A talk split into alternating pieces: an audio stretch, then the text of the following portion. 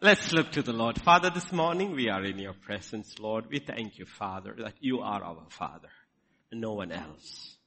For there is no Father like you. There is no one like you, Lord. We just want to thank you. We just want to praise you. We just want to worship you, Lord. I do believe, Lord, at the end of the message, everyone here who have ears will appreciate you and Christ even more than ever in their lives, Lord. We just want to thank you, Lord. Commit everyone here and everyone online around the world listening. Everyone. Touch. Comfort. Strengthen. Edify. Encourage. Convict. We release the word into your hands, Spirit of God. You do what only you can do. Those who have come from night shifts, been up till morning, I pray you will give them strength to remain awake. Because you're God of impossibilities. What is impossible with man is possible with you. So I release, Father, everyone into thy hands, myself included. Speak to us. For in Jesus' name we pray. Amen. Amen. Amen. I got a home in glory land that outshines the sun. Two weeks back we looked at heaven. Today we shall look at hell. Because there are only two places. Genesis 16 and verse 8. And he said, Hagar, Sarai's maid, where have you come from and where are you going? Probably the most important question to which we need to have the right answer. Do we know where we, where we are going? Pause for a minute, ask yourself, where am I going? Are you sure, absolutely sure where you are going?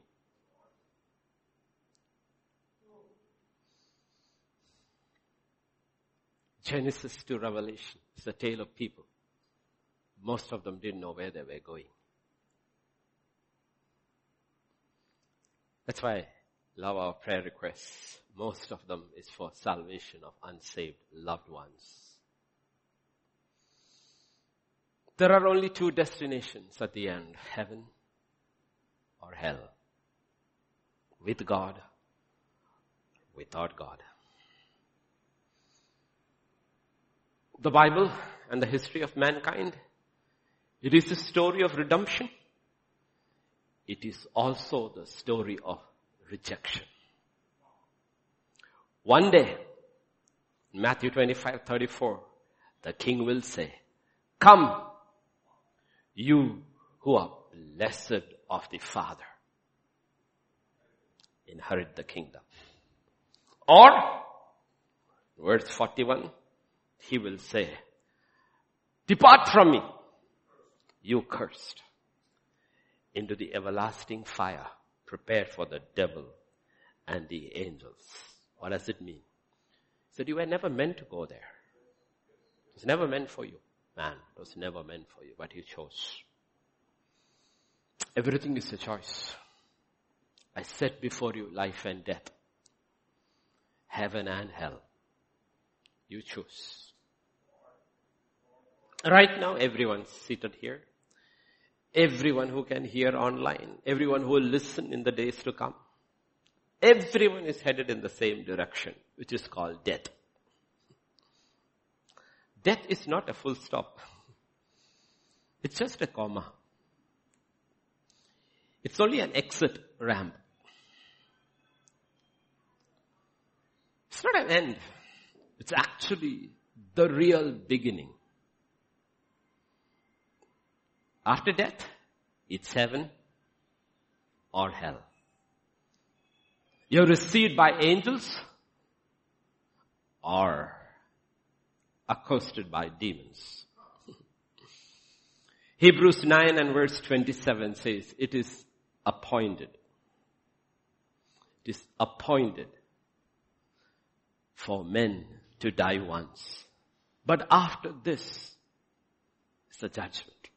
And he saw the judgment in one word. Come or go. Inherit, depart. So all of life on earth is actually preparation for that one day. And if you are not in Sunday school, you're not that lucky. that means you're already reached the age of accountability. The ones in Sunday school, the toddlers, you know, you have, they have nothing to fear. haven't reached that day yet. But if you're sitting here,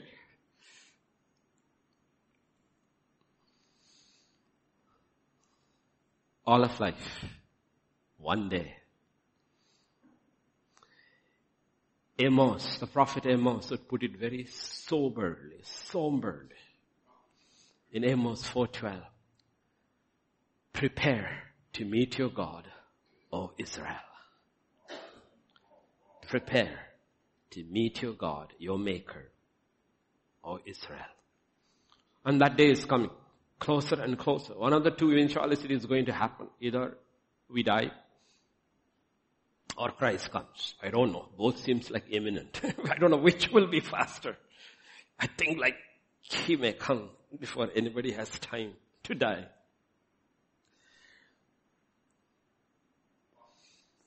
And I'm telling you, nothing is going to make a difference. All that blah blah you see in media, climate change, global warming. The world is hurtling breakneck speed towards its destiny to meet its creator. The day God says, enough. Even his patience has its limit. Okay. So remember, everything that you see around the world he says, when you see these things happening, lift up your heads. So please remember, the day he told Adam, don't eat. If you eat, you will die. The wages of sin is death. You take sin, death, hell, redemption out. Then this is a nonsensical book. You're wasting our time here. And Jesus is then the biggest farce of fraud perpetuated on mankind. There is no God, and if there is one, is neither holy, righteous, loving, merciful, compassionate, or patient you can frame him in your own liking because none of these words have any meaning.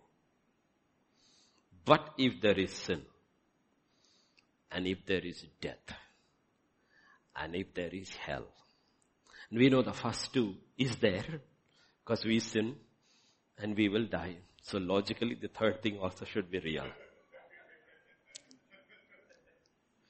If there is sin and if there is death, and if there is hell, and these three are real, then we know we will appreciate what we are saved from. What we are saved from. That's why I said by the end of this today's message, you will appreciate Christ. You will appreciate salvation. You will appreciate the blood of Jesus. You will appreciate the cross. And I pray your worship will be contagious as Pastor Vijay says. You know, every time the cross, the blood, he doesn't care who is around. So you need to know what God saved us from.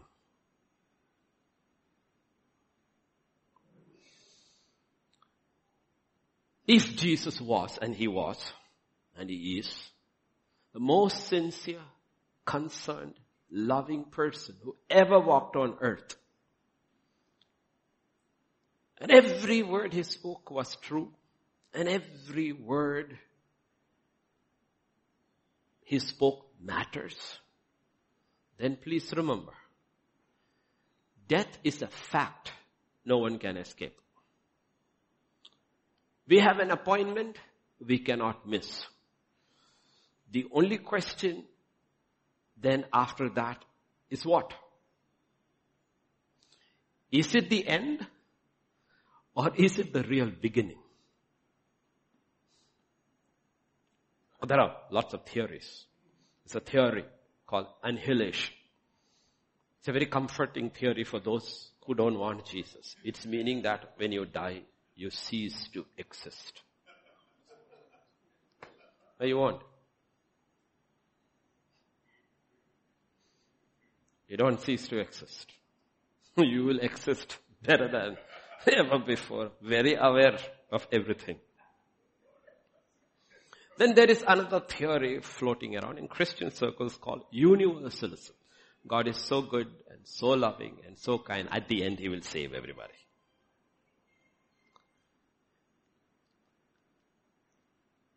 Then there is another theory called inclusiveness, which means all those who did not hear the gospel, you know, God will spare them.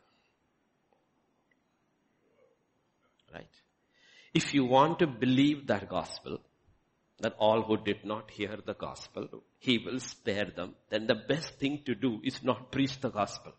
Because everybody will be spared, right? Then not preaching the gospel seems better than preaching the gospel because if you preach the gospel, they hear and believe they will be saved. But if they don't hear the gospel, they will be spared. You need to understand in Christendom what all weird logics are there. The gospel is good news. But how can there be good news unless there is bad news?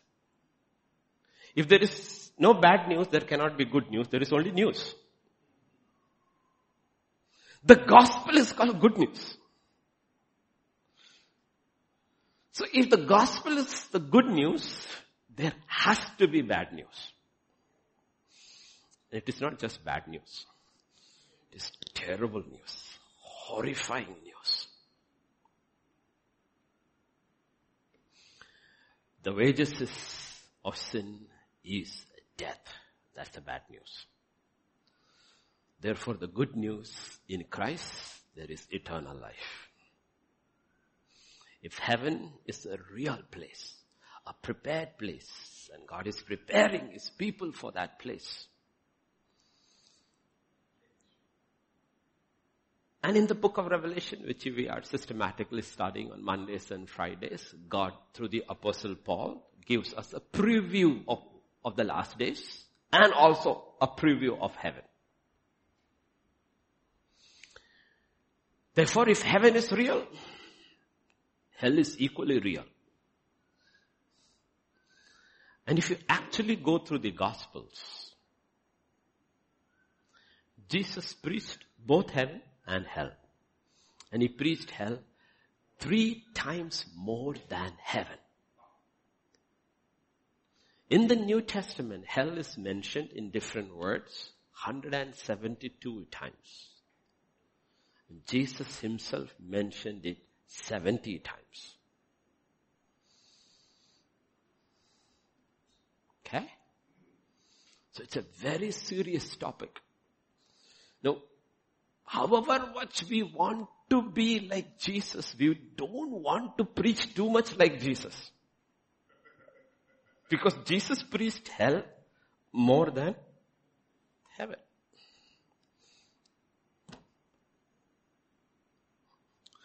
Simple thing. Love is a good motivator, so is fear. It's a very good motivator. Jonathan Edwards, famous poem, sorry, sermon. Sinners in the hands of a angry God saved multitudes.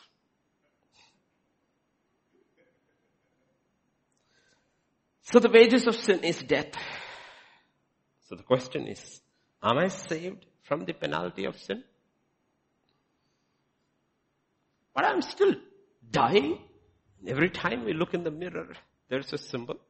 We are dying. Right? We are dying. So am I saved? Yes and no. You're saved from the first, second death. You're not saved from the first one. We saw that. It's appointed unto everyone to die once, and then it is judgments. So there is death, part one. Then there is death, part two. Everyone doesn't have to go to death too. But sadly, many. I don't know the numbers, but when you look at scripture and humanity, it looks like most. Sadly, will go there. Maybe some who are sitting here too. Maybe some who are listening online too will go there. Because they refuse to believe. Because they refuse to obey.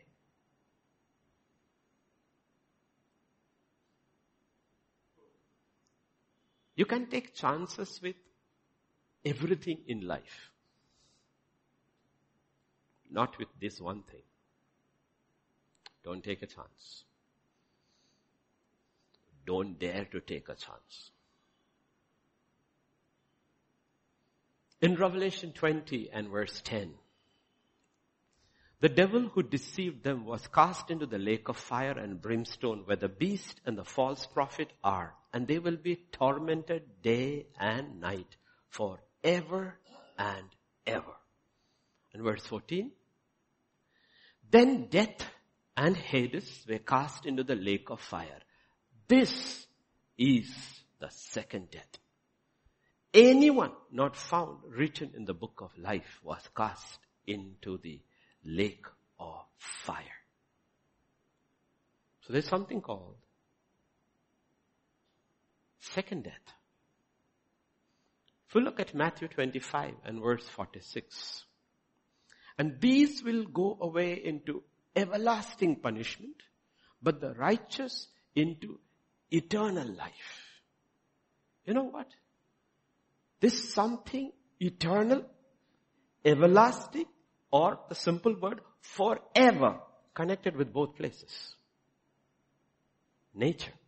Forever and ever. And this side, forever and ever. So there's no annihilation.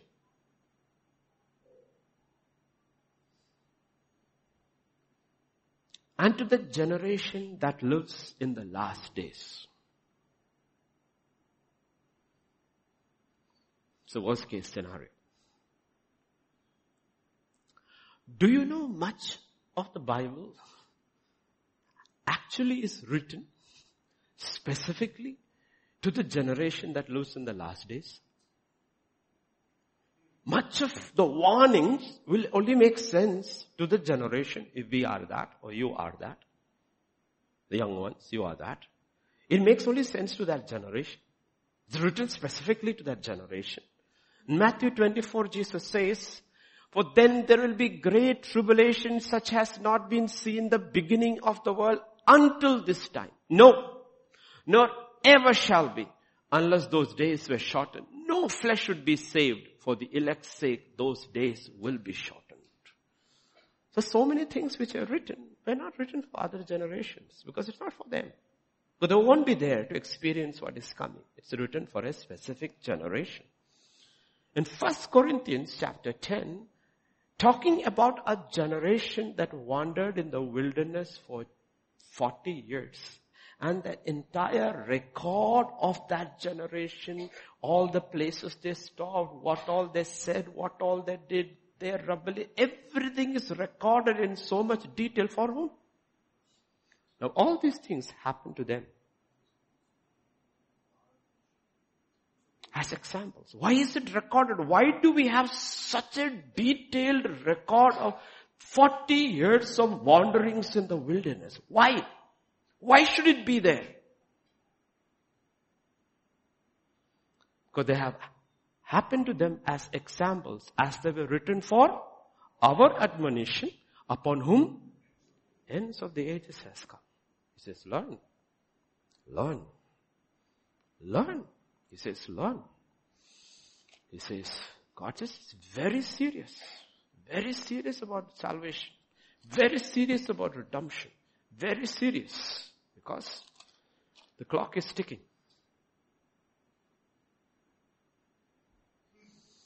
The clock is ticking. Going. Little by little. Time is up. Very soon. Hell is not the grave. Hell is not annihilation. Hell is not a curse word. I thought about giving the title for the message, What the Hell?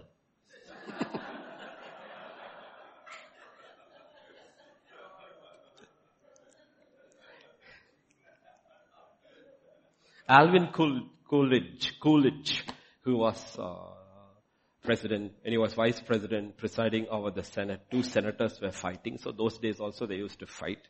And one senator shouted at other senator and said, go to hell. So he appealed to the chair and said, your honor, if this remarks has to be expunged from the records. So Coolidge looked up and he said, it is not written in the rule book. You don't have to go there.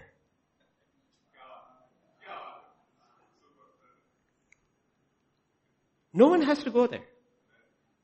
The whole purpose of Jesus coming and going through that horrible, terrible death on the cross and being buried and being raised up, triumphing over death is that no one has to go there. So hell is not a curse word. Hell is a real place. A real, real place, more real than Hyderabad. When Hyderabad ceases to exist, hell will be still there.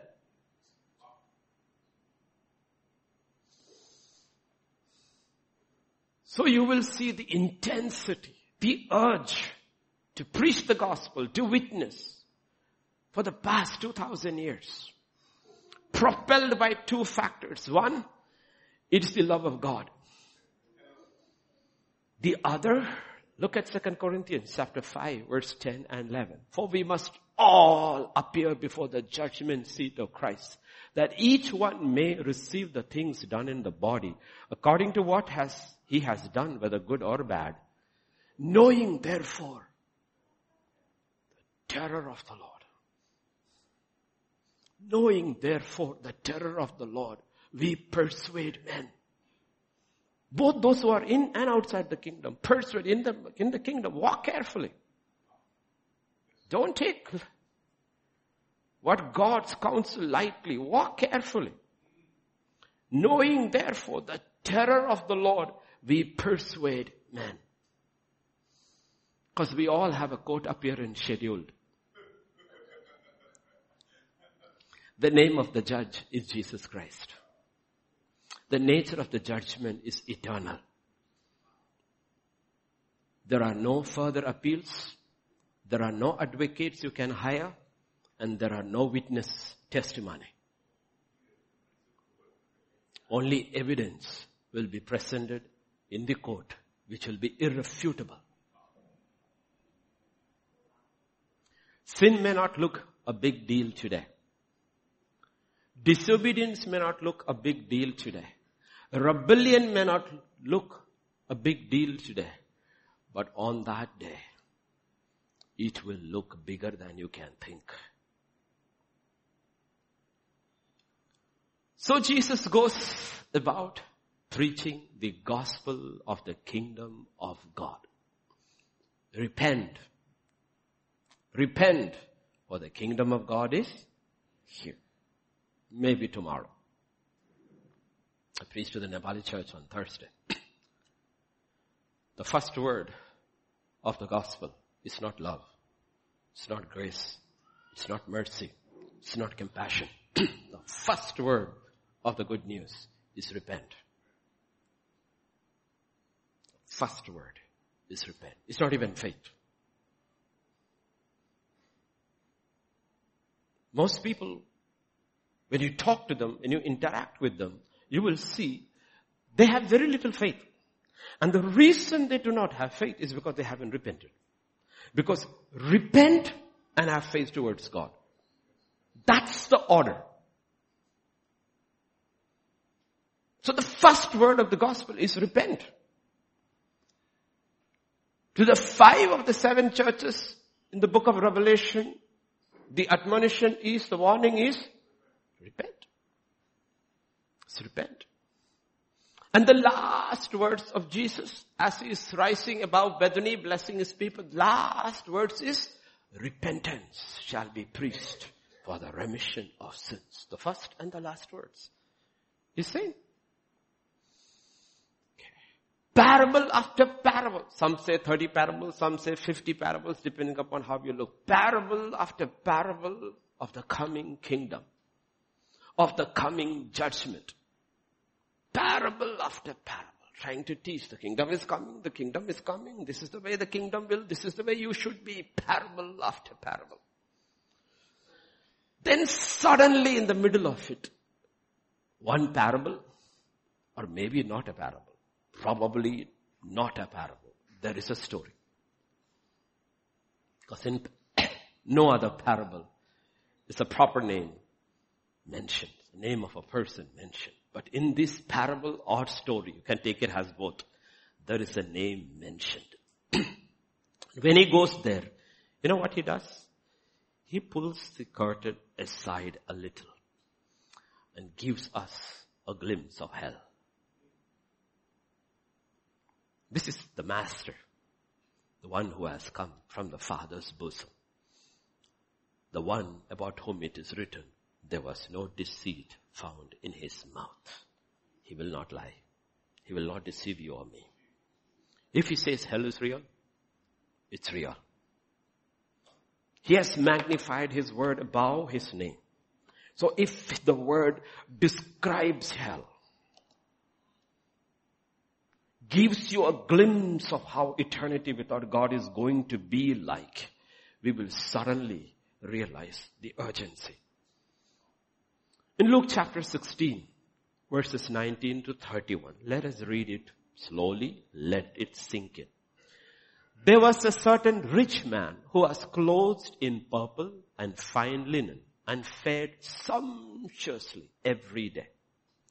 But there was a certain beggar named Lazarus, full of sores, who was laid at his gate, desiring to be fed with the crumbs which fell from the rich man's table. Moreover, the dogs came and licked his sores.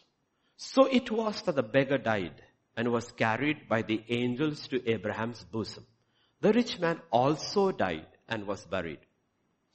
Being in torments in Hades, he lifted up his eyes and saw Abraham afar off and Lazarus in his bosom.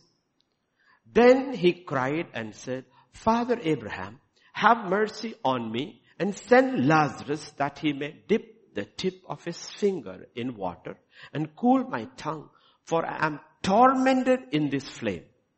But Abraham said, son, remember that in your lifetime you received your good things and likewise Lazarus evil things. But now he is comforted and you are tormented. And besides all this, between us and you, there is a great gulf fixed so that those who want to pass from here to you cannot, nor can those from there pass to us. Then he said, I beg you therefore, father, that you would send him to my father's house. For I have five brothers that he may testify to them lest they also come to this place of torment. Abraham said to him, they have Moses and the prophets, let them hear them. And he said, no father, Abraham, if one goes to them from the dead, they will repent. And he said to them, if they do not hear Moses and the prophets, neither will they be persuaded through one rise from the dead.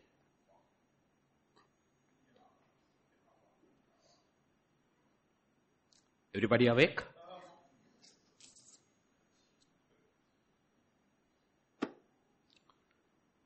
James 2:19 first point नरक में कोई नास्तिक नहीं है there are no atheists in hell everyone believes there are no unbelievers in hell everyone believes you believe there is one God, you do well. Even the demons believe. There are no unbelievers in hell. Everyone believes. Only thing they believed a second late. Everyone believes. There are no atheists in hell. Absolutely no atheists in hell. And you know what? Everyone in hell is a monotheist. They believe only in one God. Because they realize there is only one God. And they believe in the true God. They know the true God. They believe in His Son because they know Jesus is the Son of God.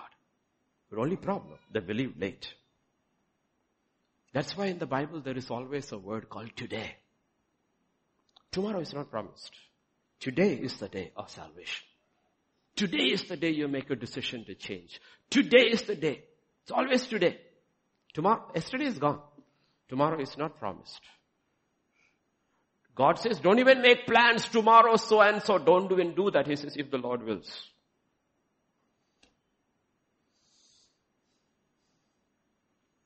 Why are they all believers in hell? Because now they see. It's sight. They all see. That's why Jesus told Thomas, blessed are those who believe without seeing. Because on the other side, there are a lot of believers who believed after seeing. The problem, they believed a little late. Luke 16, 24.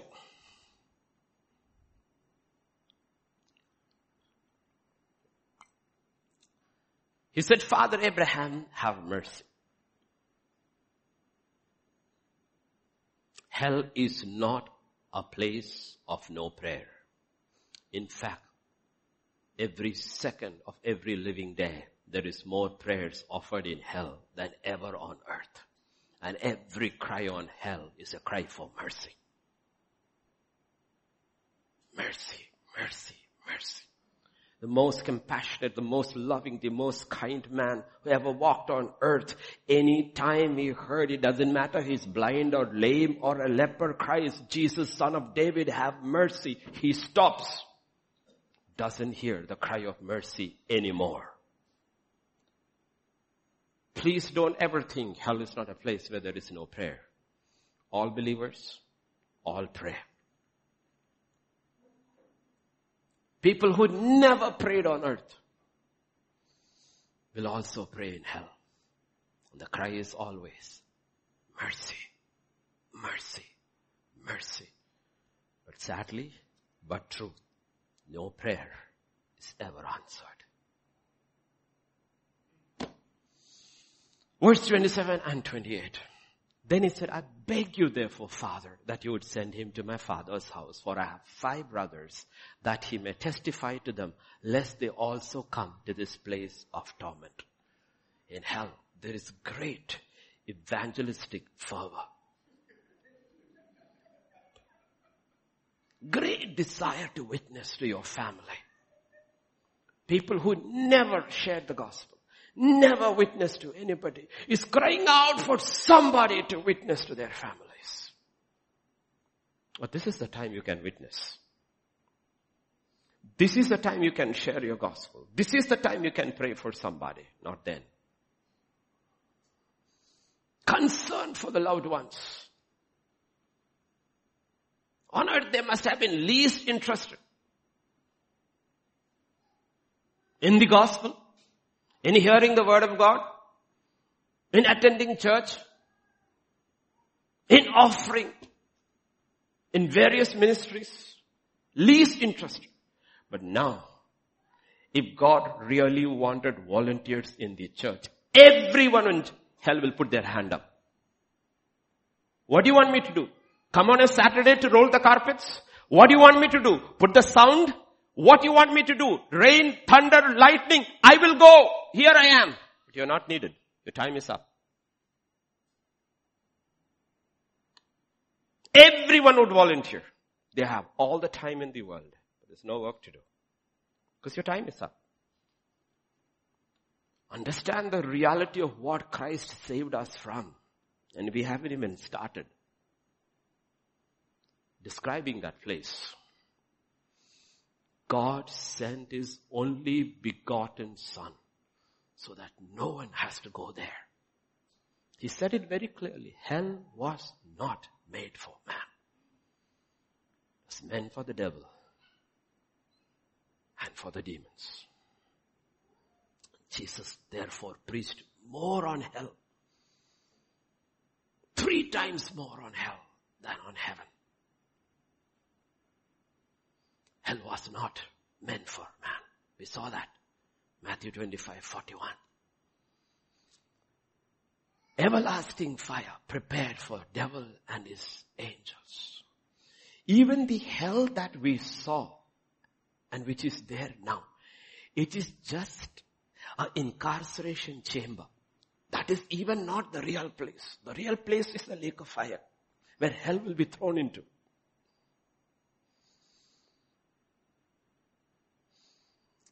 Isaiah 5 verse 40, 14 and 15.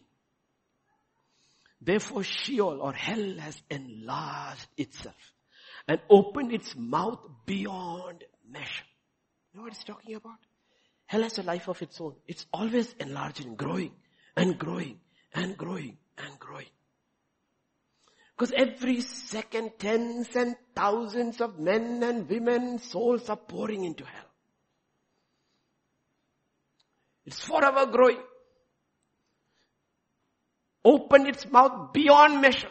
Their glory and their multitude and their pomp and he who is jubilant shall descend into it. People shall be brought down. Each man shall be humbled and the eyes of the lofty shall be humbled. The rich, the mighty, the drunkard, as he is drinking dice and goes there in his jubilation. The one who's stoned up to the sky goes there in a drug, you know, fentanyl deaths all over. People don't realize you are on a high and you reach the low. That's what he's saying. Hell has enlarged itself kings and queens and prime ministers and presidents, the big and the mighty, all kinds are just going in. And hell is enlarging, enlarging, and enlarging itself.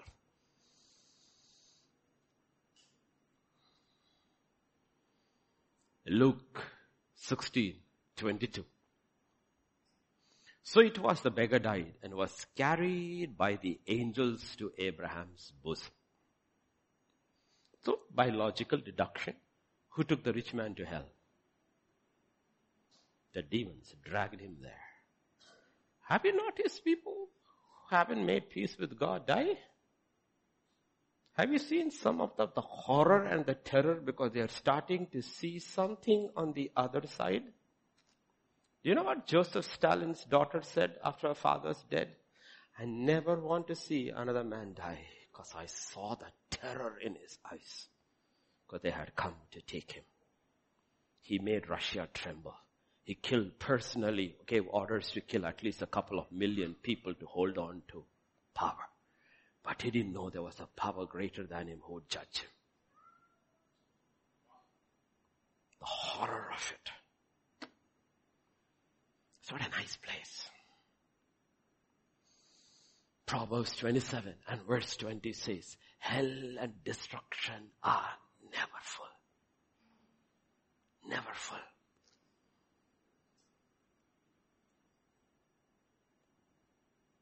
There is never a placard outside hell saying full. So always says vacancy. Keep coming. Keep sending them. Keep sending them. Keep sending them we will always make room. Hell is not a penitentiary. That's the name of old prisons because penitence means to repent, change and come out. It's not a penitentiary where you are kept there until you reform yourself, play out or serve your sentence and then you are released. It is not.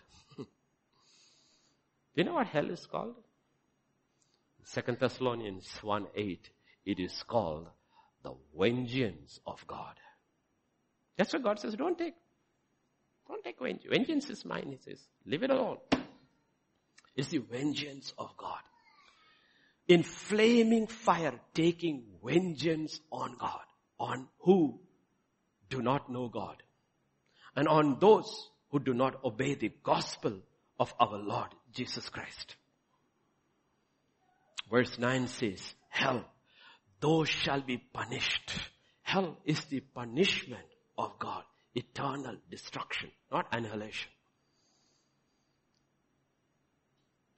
Who are the ones who go there? Those who, verse 8, those who do not know God. And those who know but do not obey the gospel.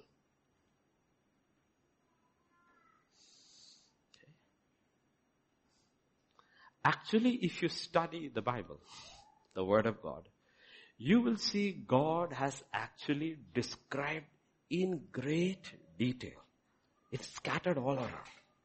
Hell very clearly. And heaven very little. Because it's the surprise. Heaven is a surprise. I've gone to my father's house to prepare a place for you. I haven't seen years. It's a surprise. He said hell shouldn't be a surprise. Nobody should be surprised. So very clearly he has described. Though our human mind do not have the capacity to imagine hell with all our new 3D, 4D, all our animations, everything, either by words or pictures, we do not have the capacity to describe hell. Let us look at the word of God. 2 Peter 2 4. If God did not spare the angels who sin, but cast them down to hell and delivered them into chains of darkness. Hell is a place of darkness. We don't know that darkness. I don't know whether any one of us have known that darkness. Jude 113 says, raging waves of sea, forming up their own shame, wandering stars for whom is reserved the blackness of darkness forever. I've heard, I've heard stories of, there are many places in Thailand, in the US, there are many places where they will take you to underground caves, deep down. You can go visit. Deep down they will take you half a kilometer, one kilometer inside they will take you.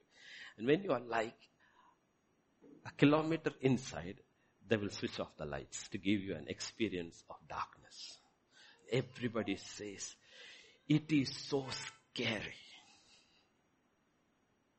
that you put your hand here, you can't see, can't see anything.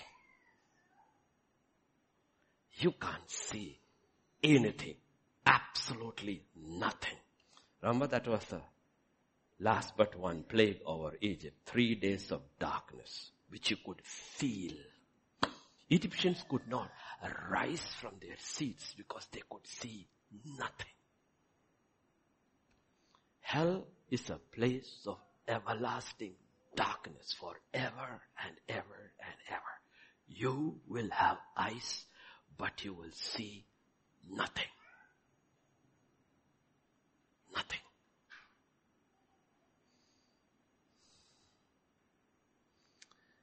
Matthew 18, 8. If your hand or foot causes you to sin, cut it off. Cast it from you. It's better for you to enter into life lame or maimed rather than having two hands or two feet to be cast into everlasting fire. Jesus is speaking this, okay? he says you should be so radical that you don't reach that place. Don't reach that place, he says. It is a place of fire.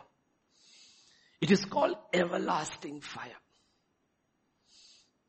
In that portion we read in Luke 16 and verse 24, he says, I am tormented in this flame.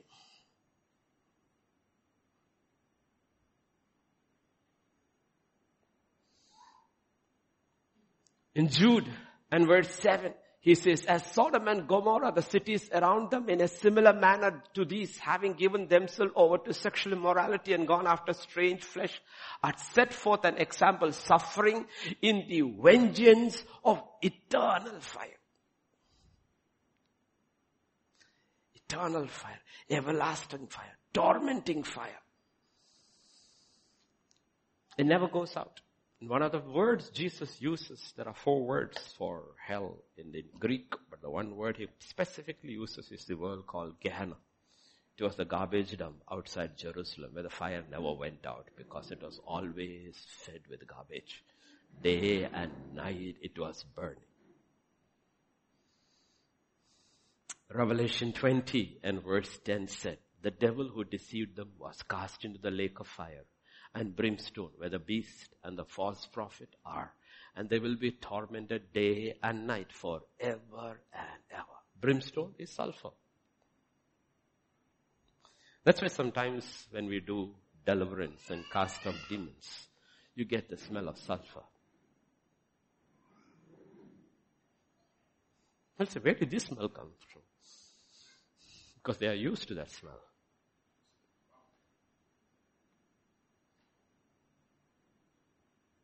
It's a lake of fire, everlasting fire, tormenting fire, and they're floundering in that fire. Up. They don't know whether they're going up. They don't know whether they're going down. They don't know whether they're going sideways. They don't know because they can see nothing. It's fire, but there is no light. They see nothing. Matthew 13 and verse 42. I will cast them into the furnace of fire. There will be wailing and gnashing. The furnace we haven't seen. I think the only one who probably has seen is our Lisa here because she works for a steel company. And they have furnace. You can't go anywhere near it. You have to wear special suits to go near those places. The furnace. Steel melts there. Iron melts there. It is called a furnace. Yet you are never consumed. It will never stop.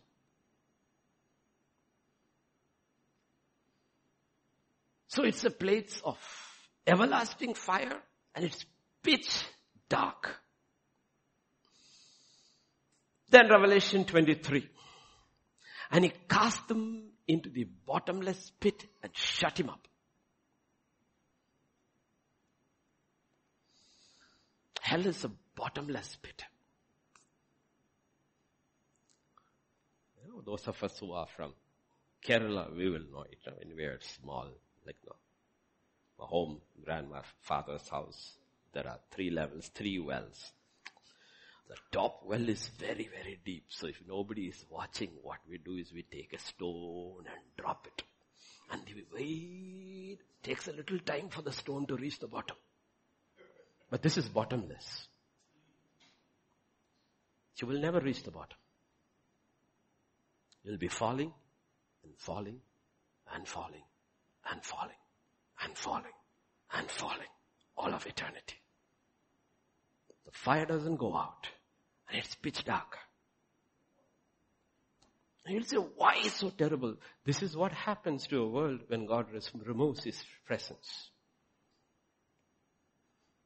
Do you know where you are standing? Do you know where you are sitting? Do you know why I'm standing? Because God is here. God removes His presence. We'll be falling and falling and falling and falling and falling and falling without end.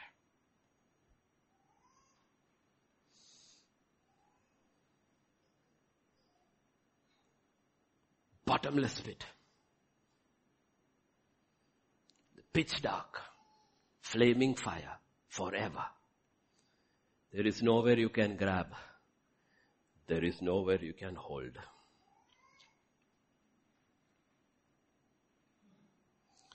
Luke 16 and verse 23 and 24.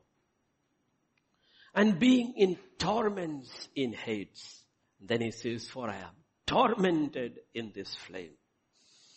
It's a place of torment. Place of torment. Unending torment. One of the wards should never visit is the wards of those who are recovering after third degree for whatever degree burns. Nothing works. No painkiller works. You can't touch them. They are mourning and groaning in pain all the time.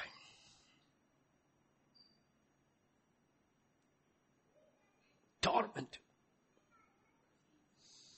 It's a place of torment. Matthew 8 and verse 12. But the sons of the kingdom will be cast out into outer darkness. There will be weeping and gnashing of teeth. Matthew 13, 42. And will cast them into the furnace of fire and there will be wailing and gnashing of teeth. It's absolutely dark. The fire is blazing. It's a bottomless pit. And you can hear is screaming and sobbing and wailing and gnashing of teeth 24-7. And even those who can't hear now will hear then. Everybody's hearing will be restored.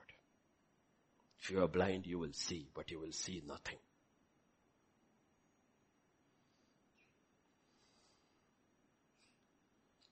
Your ears will be split by the sound of millions, probably billions upon billions of souls wailing and crying and gnashing their teeth.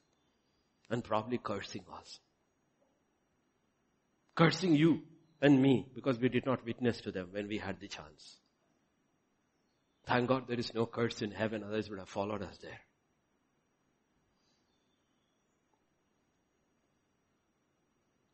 Revelation 14, 11. And the smoke of their torment. As such you cannot see anything. All you electric and gas stove burner people do not know what it is to light a fire. The terrible thing was the smoke. By the time you lit the fire in the morning, your eyes are all watering. This whole place is full of smoke. Do you know what it is to have smoke in your eyes 24-7? Pitch dark, blazing, tumbling into the bottomless pit, tormented by the burns and the cries of millions of souls, including yours, wailing and screaming and gnashing their teeth. And then eyes are full of smoke.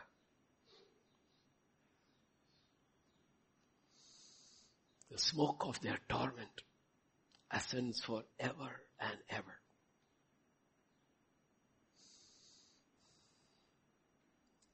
One John 4:18.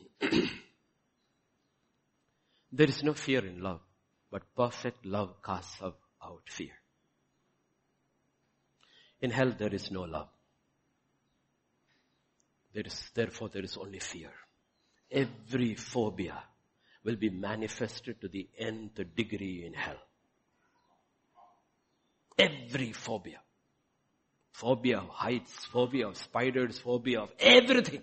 You name a phobia, it will be there. It's a place of fear. Because there is no love there at all. Absolutely no love. So God has withdrawn His presence. Unbelievable fear and phobias. all consuming fear day and night. And he will cry and cry and cry and cry for mercy but there will be no mercy. Matthew 22 and verse 13. Then the king said to the servants, bind him hand and foot, take him away, cast him into outer darkness. There will be weeping and gnashing of teeth. And 2 Peter 2 4. For God did not spare the angels who sinned, but cast them down to hell and delivered them into chains of darkness to be reserved for judgment. In hell, you will be chained. You will be as if you are chained, hand and foot. Bound hand and foot. Because your feet, you have feet, but you can neither walk nor run nor will you be ever be able to use your hands.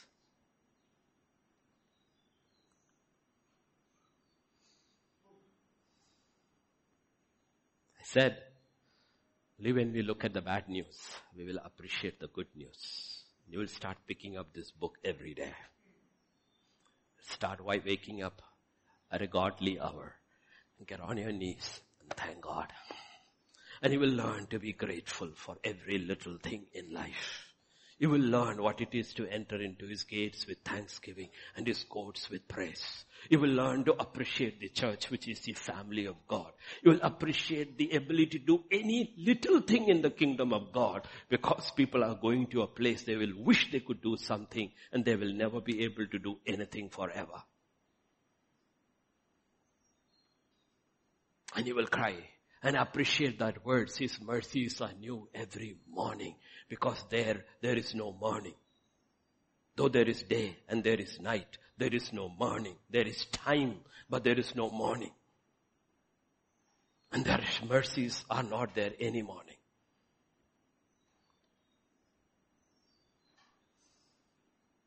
Revelation 14, 11.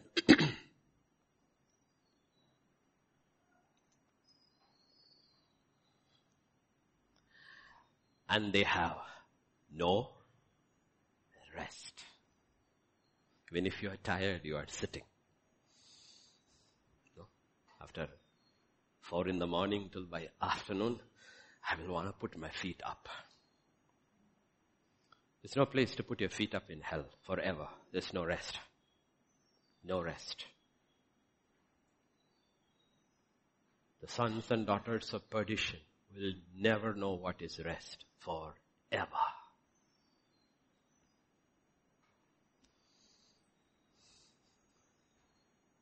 Once you know the reality of hell, you will thank God for that lumpy pillow you have. And the hard chair you complain about. Because there is no rest in hell. No rest in hell. Absolutely no rest in hell. Daniel 12:2.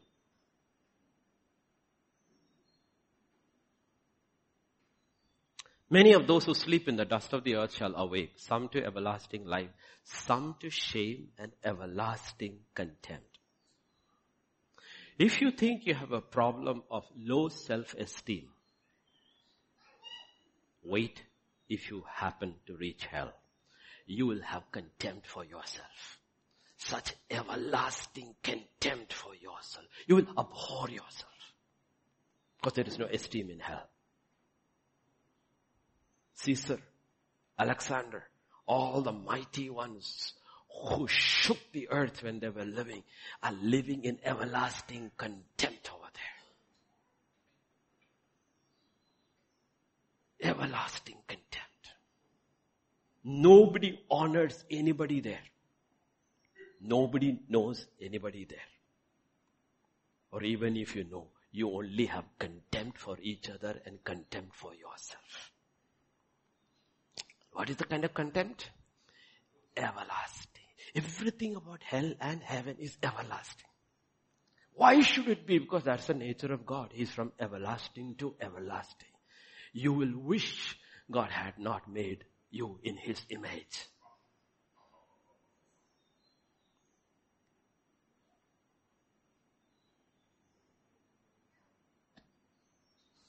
Let me tell you all who love your pets.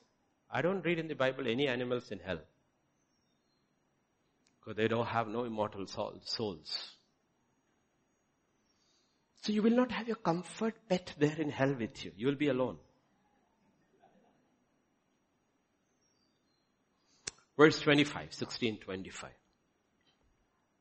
And Abraham said, son, remember? And he says, I have five brothers upstairs. and Lazarus and Abraham.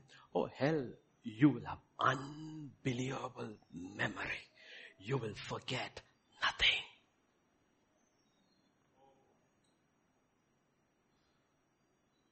You move from a different dimension, this dimension to another dimension. Your memory, you will remember everything. In heaven, God will cause you to forget. Because there is no grief, there is no sorrow, so he will do something. In hell, no. Hell, no. Hell, no. You will remember everything. Everything. You will remember everything including today's message. If you heard and rejected. Every opportunity you had to give up what God told you to give up. To quit what God told you to quit. Remember, remember, remember, remember, remember. All you will have is regret. Pointless. It's a place of unbelievable memory. In hell, he could make out it was Abraham and Lazarus and could remember his five brothers. And he understood everything.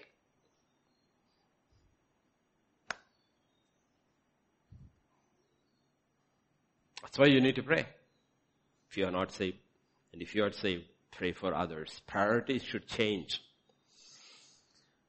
Verse 24. And he cried, Father Abraham, have mercy on me and send Lazarus that he may dip the tip of his finger in water. Dip. Please, I'm not asking for much, just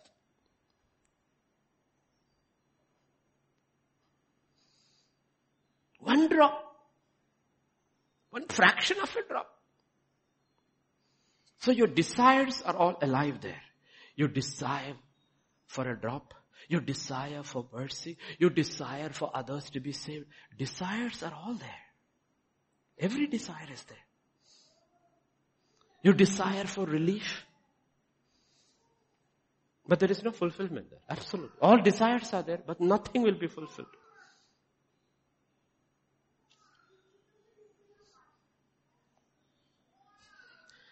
It is somebody telling the drunkard, in hell you will have every alcohol you want, only you won't have a mouth to drink it.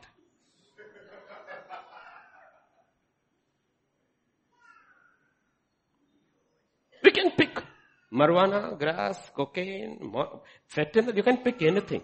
But you have no mouth to put it in, though you have a mouth.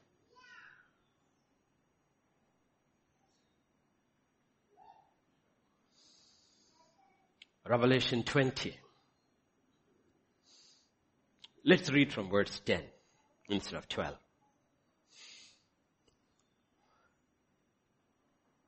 Excuse me. Can I have 10 onwards?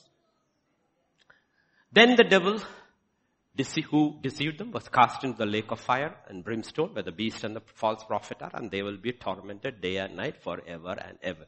You are giving a slide of the company you will keep in hell. You're going to have the devil, the beast, the false prophet, all the demons, all of these are your company. Can fellowship with them. There'll be no fellowship in heaven, but you already a list of the company is given here. Okay? And then verse 11. Then I saw a great white throne and him. To him who sits on the throne, you see, and you won't be singing like this because from whose face heaven fled. From whose face heaven fled. Every one of us will fall like one dead before him. If you were to see him. Fled. And there was found no place for them. Gone. The twinkling gone. It's like sun comes, darkness is gone. Where did it go? You do not know. All heavens have disappeared at the face of him. What did the Bible say? Verse 12.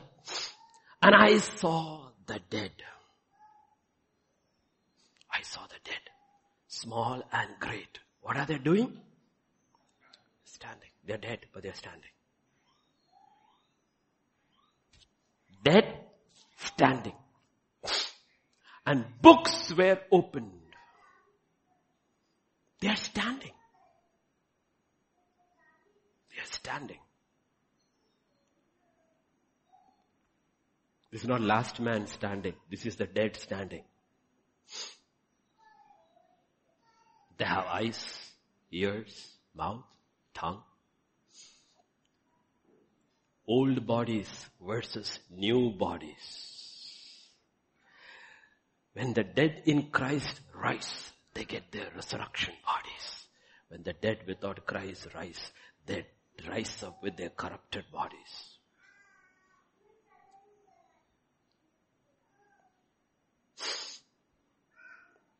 Not new bodies, old bodies. Mark 9, 44. Where the worm does not die and the fire is not quenched. It is literally like if you were buried today and you open the grave tomorrow. You come up there standing full of worms. And that worms never die.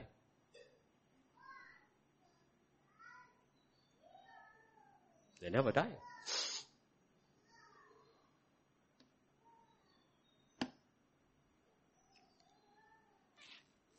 Are we getting the picture? Revelation 20, 14 and 15. The end is being described and after 21 is the new creation.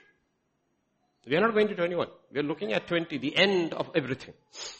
Death and Hades were cast into the lake of fire. This is the second death. And anyone not found written in the book of life was cast into the lake of fire.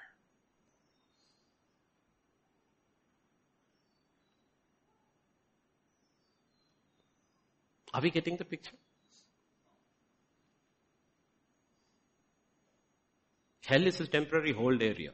The final place where even hell will be thrown into is the lake of fire. Of course, God being righteous, everybody's punishment won't be the same. There will be different degrees of punishment. That's why books are open. Everybody's rewards won't be the same, so books will be open. But condition to not go there is one. Is your name found in this book?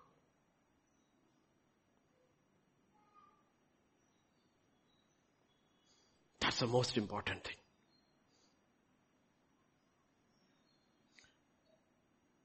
If you're concerned, go read the gospel, the epistle of 1 John.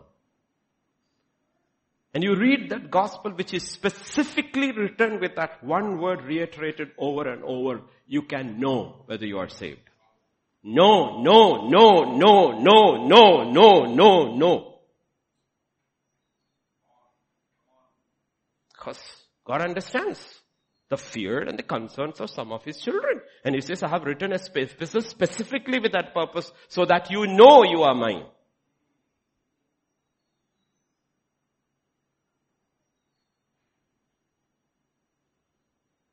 Do you know? You don't have to go there. Don't have to go there. Nobody has to go there. It was not meant for us. It was not made for us.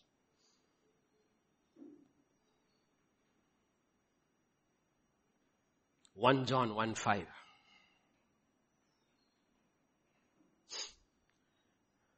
God is light. And in hell there is no God. Therefore there is no light. There is no.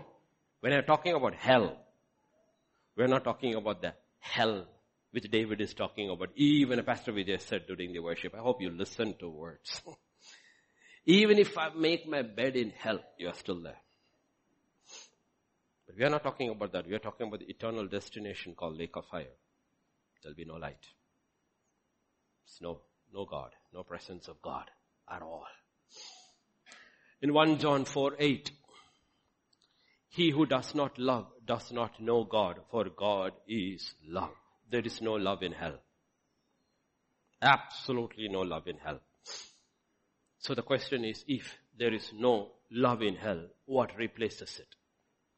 Hatred, bitterness, anger, jealousy, shame, envy, all this will consume the people over there.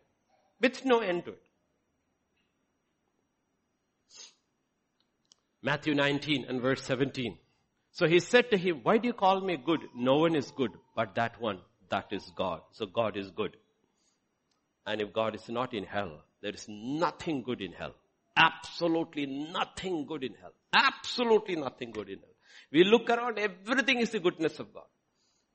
We have no clue what if his God is to remove his goodness out. What is that state? No man ever in this life has ever experienced what it is to not experience knowingly, unknowingly the goodness of God. It will be taken out.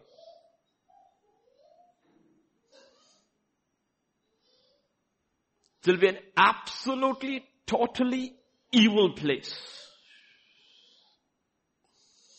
Romans 5, 15 and verse 33. Now the God of peace is the God of peace. There is no peace in hell because God is not there. That's why it is everlasting torment.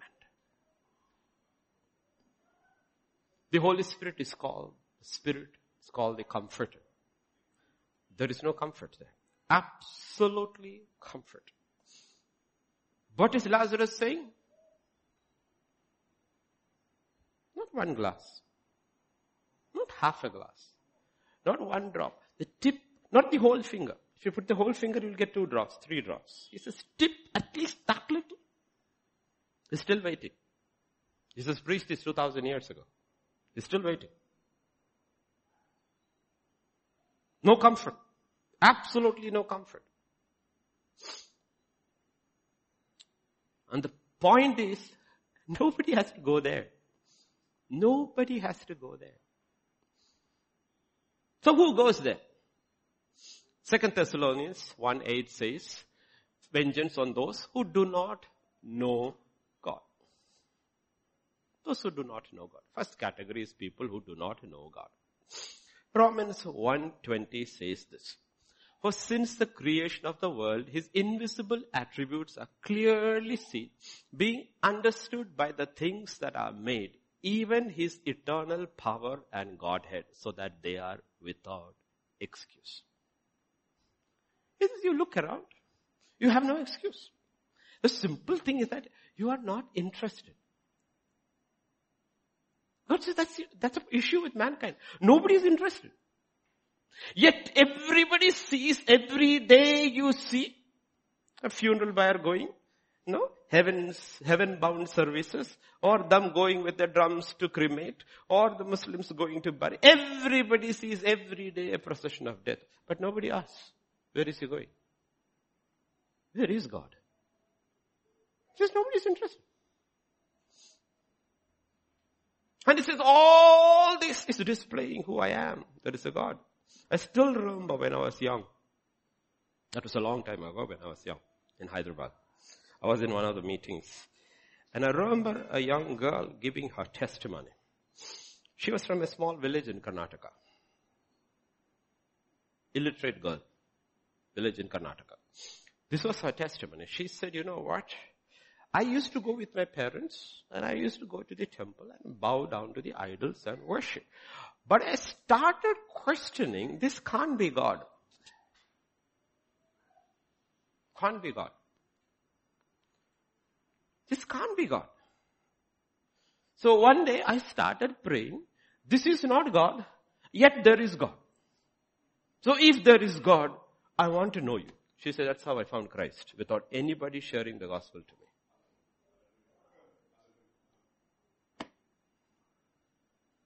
The issue is people are not interested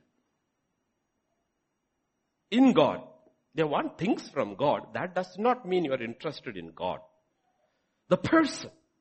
God says, from creation of the world, His invisible attributes are clearly seen, being understood by the things that are made.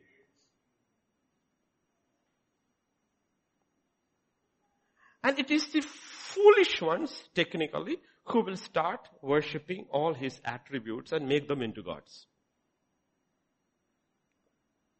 Remember that old, these fables were written basically to make people think. There was this man who had this beautiful daughter and he wanted to get his only beautiful daughter married. So he said, she's too good for any ordinary man, so I am going to marry her after the sun. So he asked the sun, will you marry my daughter because you are the most powerful? He said, no, I am not the most powerful. The cloud is. The cloud comes and covers me. So he asked the cloud, will you marry my daughter? He said, no, I am not the most possible. The wind comes and blows me off. So he asked the wind, will you marry my daughter? He said, no, I am not strong. This is mountain standing over there. And that mountain I can't move it at all. So when I asked the mountain, would you marry my daughter? The mountain said, no, there is a mouse which makes a hole in this thing. I cannot stop that fellow from digging inside me. So he went and asked the mouse, the mouse, will you marry my daughter? The mouse said, no, there's a cat who I'm very scared of. That's why I get into that hole. So he went and asked the cat, will you marry my daughter? The cat said, no, there is a dog that chases me all around the streets. I cannot marry you. So he goes and asks the dog, and dog, will you marry my daughter? She said, no. He said, no, there is this man I'm very scared of, of that, so I cannot marry you. So ultimately he's married his daughter to a man.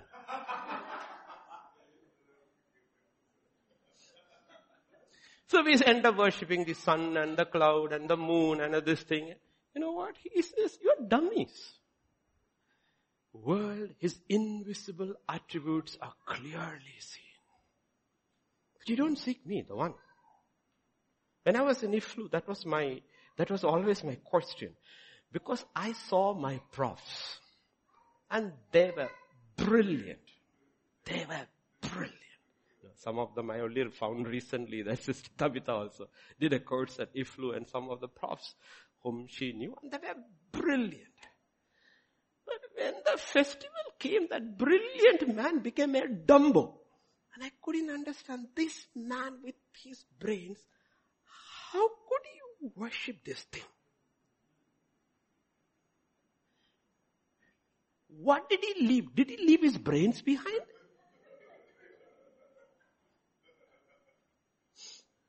Why don't we think? Is the question. God says it's there. The answer? We are not interested. What can God do with people who are not interested?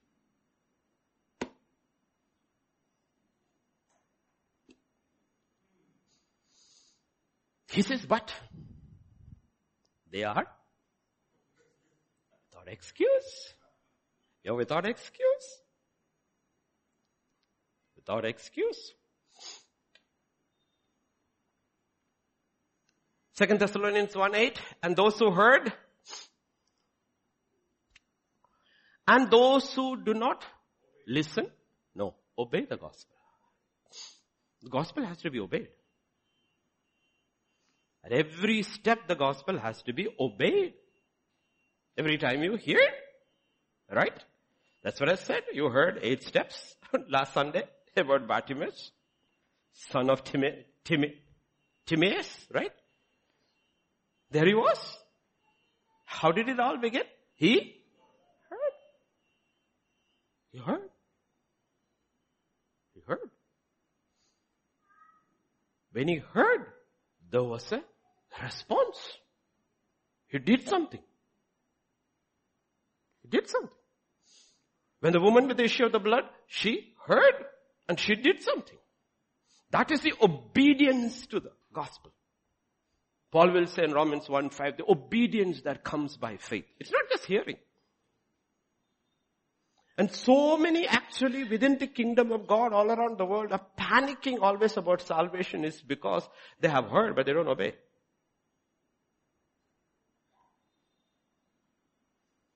Okay. Because the proof of the pudding is in the eating. Faith has its works. Faith has its works. Faith works.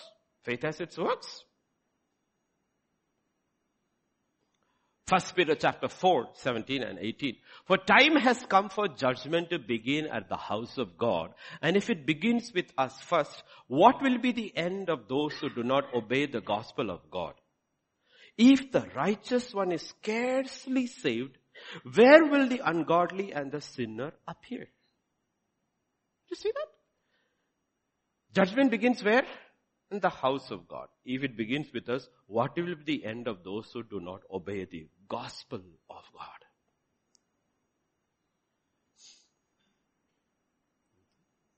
Like I say, you know, if you, if you, if you have ears and you listen, you find time to listen to some of the meetings that takes place, I said, no.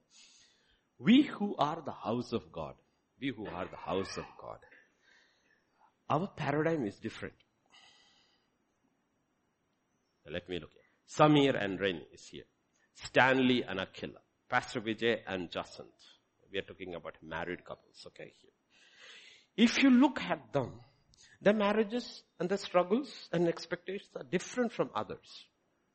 It's not the same as the one in the Muslim or the Hindu family.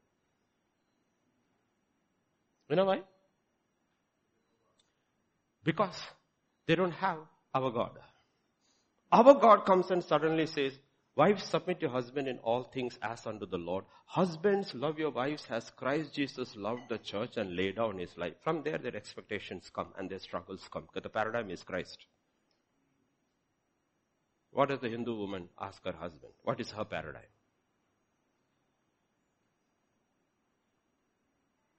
Tell me. What is her paradigm? What does the Muslim woman ask her husband? What is her paradigm? Her paradigm. Where do you go? So you need to understand in the house of God your struggles are different. And those very struggles is what you have to face to understand whether you are in the Lord or not. The judgment here does, you don't have to take it as negative unless you ignore it. Because in the revelation we are seeing, right? We are looking at a church where Jesus comes in. There is no church like that, I think, anywhere in the world. You look at the church in Ephesus who are mentored by Aquila and Priscilla and Paul and Timothy and Tychicus and Apollos and John. These were their mentors. That was an unbelievable church. And God comes and He talks about the church and says, I know your works. Whenever you hear that, palpitations comes, no? I know your works. Your labor, your patience, and that you cannot bear those who are evil. And you have tested those who say they are apostles and are not, and have found them liars. You have persevered. You have patience. You have labored for my name's sake and have not become weary. Nevertheless. Now comes the indictment. What is the indictment? The indictment is, I have this against you, that you have left your love. No, left your first love.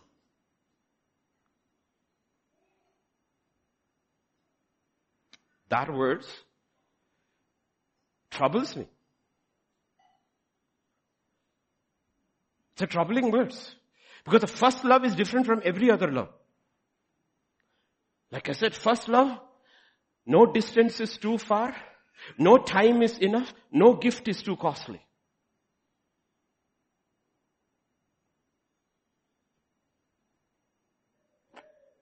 So judgment begins in the house and God comes and tells this church, you know what? I have this against you. Your works are fantastic because you're more like a machine, but I, I can't find anything fault with your works, but I didn't come for works.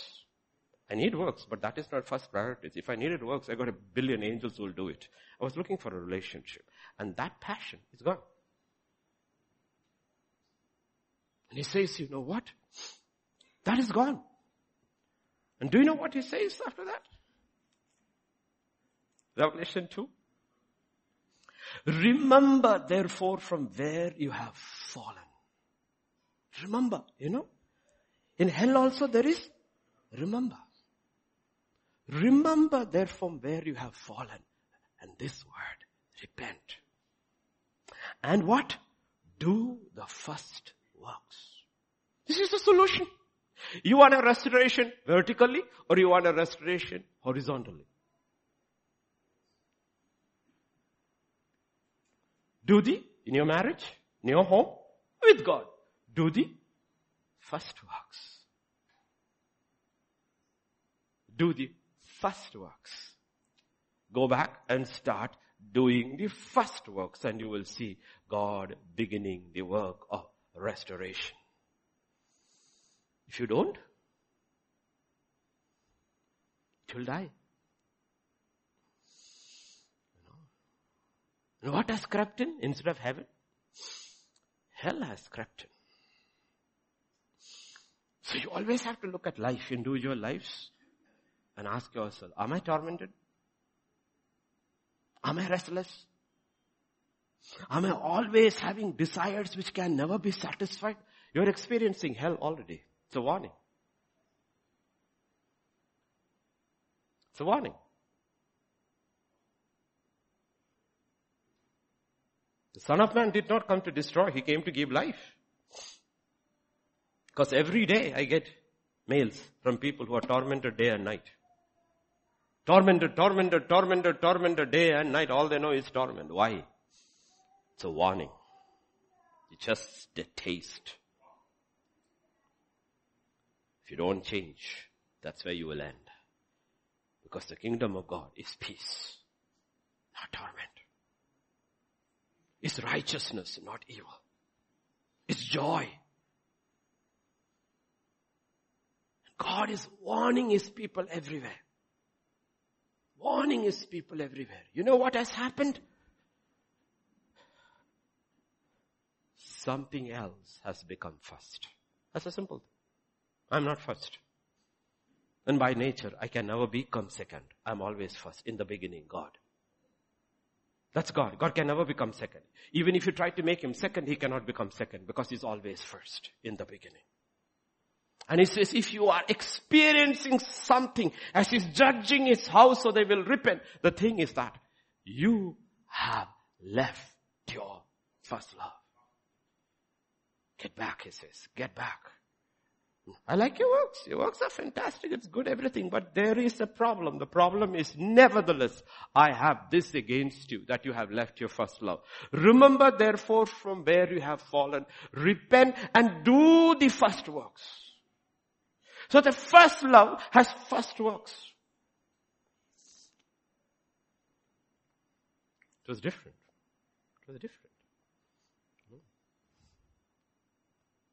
Or else I will come quickly and remove your lampstand from its place.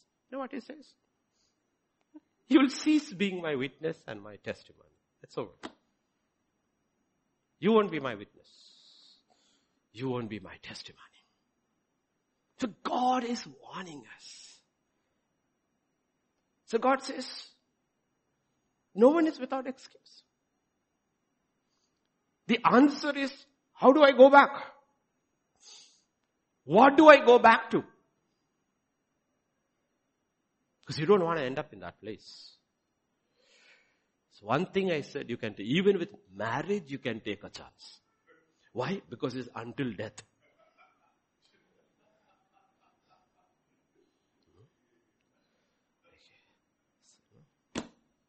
No, that is what Mrs. Job is telling. Just kill yourself. Curse God and die. I'm tired of you.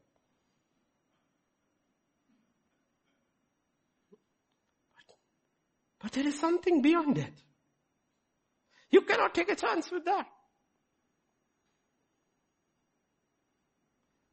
And the epistles are written to the church for that purpose. What does Peter says? To faith. Read the verses you have heard for years together. Second Peter chapter 1 and verse 4 onwards. By which you have been exceedingly through partakers, so you have escaped the corruption that is in the world of the divine nature, and then verse 5 onwards. But also for this very reason, giving all diligence, add to your faith, add to your faith. Begins with faith, repentance and faith towards God. We were talking and I was telling yesterday also, I was telling Pastor Vijay also. Do you know something about virtue? Righteousness, loyalty, integrity, faithfulness. All is there appreciated in the world and in the mafia especially. In the mafia, they expect you to be righteous towards the boss. To be absolutely loyal. Never ever lie to him. You want to see an honest person? Go to the mafia. To the world, everybody they will lie. To their boss, they will never lie because they will be shot if they lie. So when you're talking about virtue, all this virtue without faith in Christ is useless. Because you will still end up in hell. Because a lot of people are looking at their righteousness. The question is, have you actually put your faith in Christ and Christ alone? And now you have put your faith in Christ. God says, add to your faith virtue, to your virtue knowledge, to knowledge self-control, to self-control perseverance, to perseverance godliness, and then to godliness brotherly kindness, to brotherly kindness love. For if these things are yours, and then and about increasing measure, you will neither be barren nor unfruitful in the knowledge of our Lord Jesus Christ. And for he who lacks these things is short-sighted, even to blindness. You know what? And has forgotten that he was cleansed from his old sins. Therefore, brethren, be even more diligent to make your call and your election sure. You can do it. So that if you do these things, you will never stumble. Where? In your mind. You'll never question your salvation. If you were to ask a question, where are you going? You will say, to my father's house. I know where I'm going. I know where I'm going. I know. Because I put my trust in Christ and I'm obeying the gospel. Adding, adding, adding, adding. Constantly work on adding so that I can make my hope and my calling sure. Election sure. So please remember, there are no atheists in. This is the time to believe. In hell, everyone is in a prayer meeting.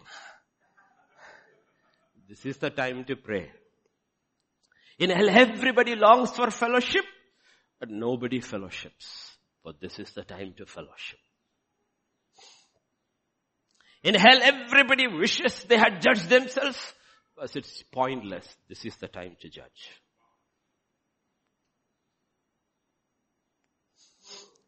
And now is the time to witness.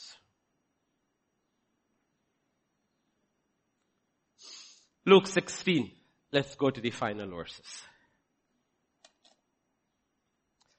Then he said, I beg you therefore, Father, that you would send him to my, excuse me, my father's house, for I have five brothers that he may testify to them, lest they also come to this place of torment.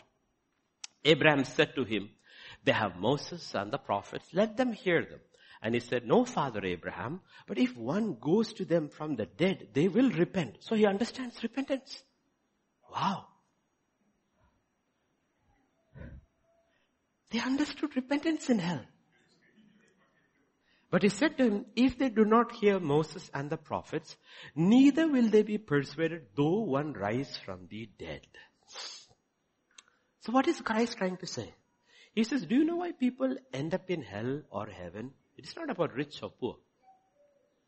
It's neither about heaven or hell. It's simply about how people respond to the message. To some, he says, nothing will convince them. Even if somebody were to rise from the dead and go there and says, I've gone to heaven and I've gone to hell, don't go to hell, they are not interested.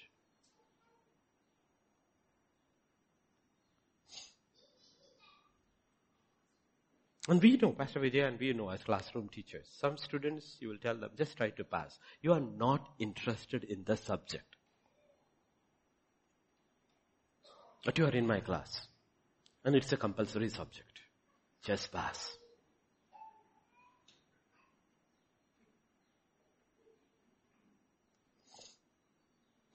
They are not interested.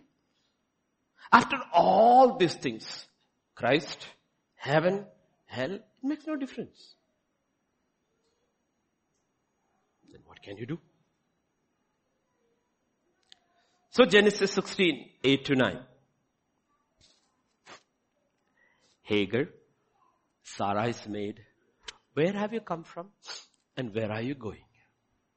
She said, I am fleeing from the presence of my mistress Sarai.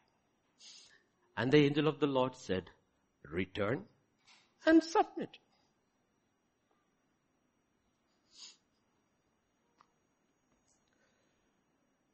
Did you know the destiny of around 40 or 50 Muslim nations was hanging on the obedience of a maidservant?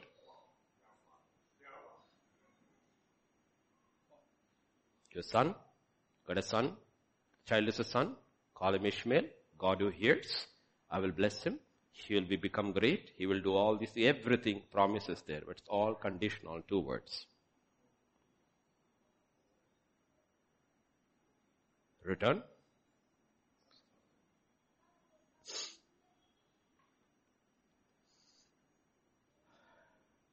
What are the words you and I need to listen to? Do you still remember last Sunday's message? Mark 16, 51 and 52. That's where Pastor Vijay preached from, you know, last Sunday. 10, 10, sorry, 10. Not 16, 10. Mark 10. So Jesus answered and said to him, what do you want me to do for you?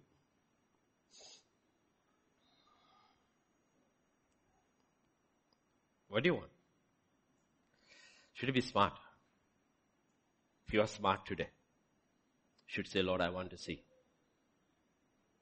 Because that's Paul's prayer to the Ephesian church. This is my prayer. This is my prayer that God would open the eyes of your understanding that you are able to see. Do you know that's an entire letter and how many times he uses the word heavenlies, heavenlies, heavenlies, heavenlies, heavenlies. That letter is different from all the other letters. Because this is a church whose eyes had been opened. And that was the pastor's prayer. Lord, and I says, I want praying for you. I want you to also pray that I may receive my sight. That you may see.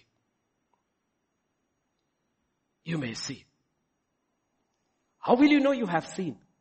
What did Jesus say? Go your way. Go your way. What healed you? Your faith healed you. We saw the eight steps last Sunday. Your faith has made you well. Immediately he received his sight. Ah. And what did Jesus say? Go your way. Where did he go? He said, your way is my way now. How do you know you have sight? How do you know you have received your sight? You will know after the service where you go. You will know after the service. You will know tomorrow.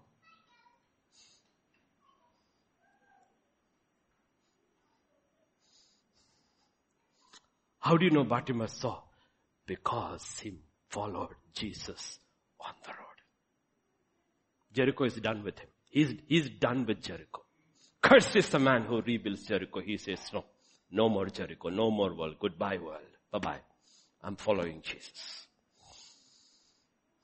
I don't want those old friends.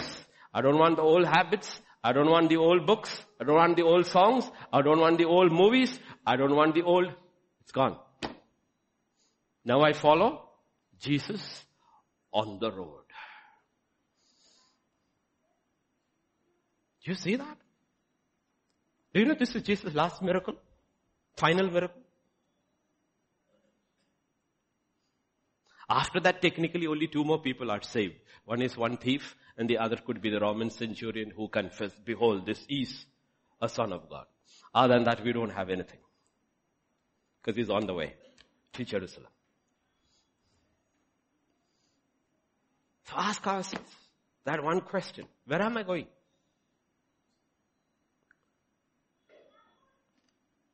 It's 11.34.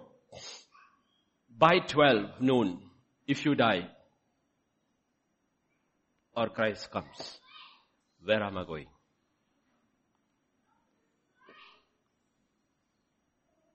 Where am I going? What is my assurance?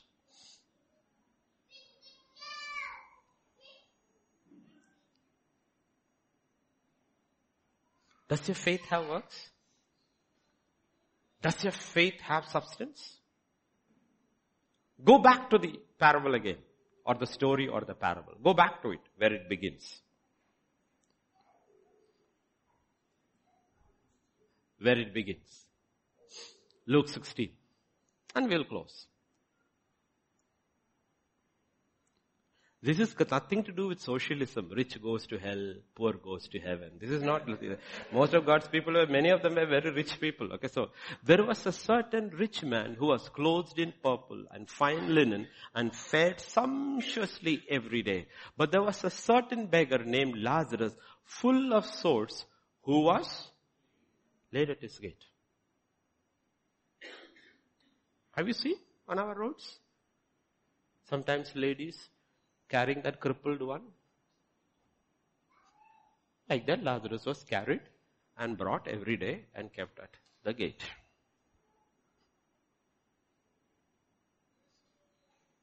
The rich man was inside. Right before his eyes. Does your faith have works? What is the evidence of your faith? Who was laid at his gate. And then, desiring. Doesn't say satiated by eating the leftovers. Desiring. Desiring to be fed with the crumbs which fell from the rich man's table.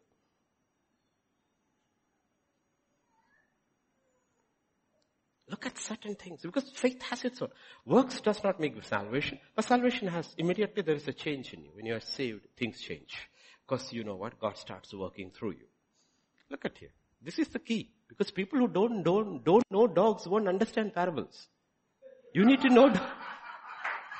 Moreover, the dogs came and licked his sores. If you go to Alwal where Jesus is there, the dogs will only go to Hepzibah and to me. They know we love them. A dog will not go to this man unless he's sharing his crumbs with them. You know that? Though he's a beggar, he's a giver.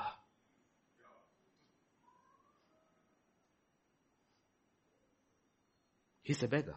Nobody will eat his crumbs, yet he shares. God so loved the world. He gave. He gave. You have to look through this, then only you will understand. You know what? The beggar believed, and it was shown in his life. This was not religion. This was life. The other man knew religion. He probably went to the synagogue. He invited all his guests. He ate nicely, dressed nicely, everything. But you know what? It was religion. There's no faith there. Look at this one word. Moreover, the dogs came and licked his sores. Who take crumbs from a beggar? Nobody. Except a dog. Yet he's giving.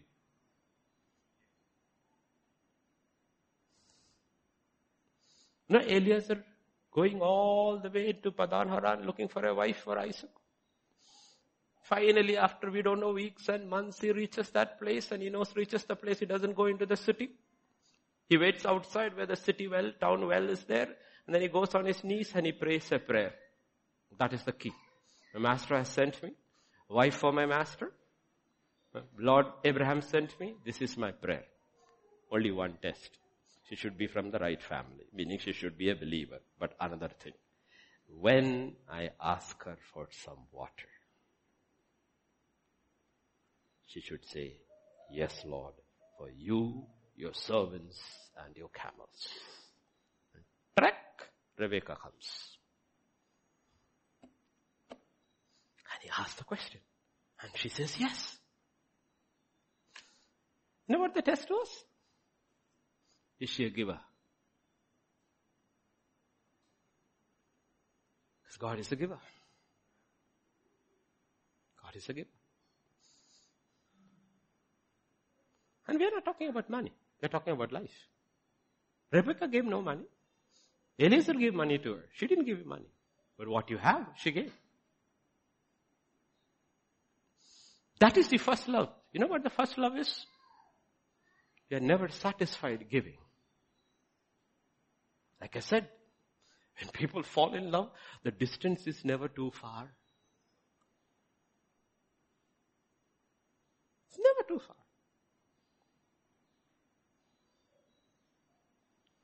The gift is never too costly. The time is never enough. And God says, Church in Ephesus, I know you when Paul was your pastor. I know you. I know your first love. I will not ask anything from which you, which you never had. You had it. Where did you lose it? Go back. Some people, when I say these things, they never had it. So they don't know what first love is. Because with God and with their own marriage, both was arranged.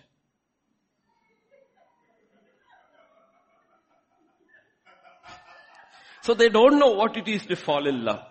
Do you know last week one of the most beautiful pictures? Okay, I'm letting out a secret. One of the most beautiful pictures we found and I sent it to some of my children. And they all said, oh, so sweet, so sweet, so sweet. My daughters were all saying, so sweet, so sweet. You know what it was? It was Pastor Vijay's father giving his wife for her birthday a ring with a heart on it.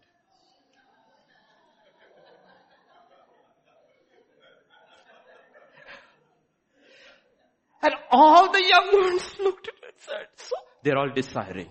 When we have been married for 46 years, let it not die.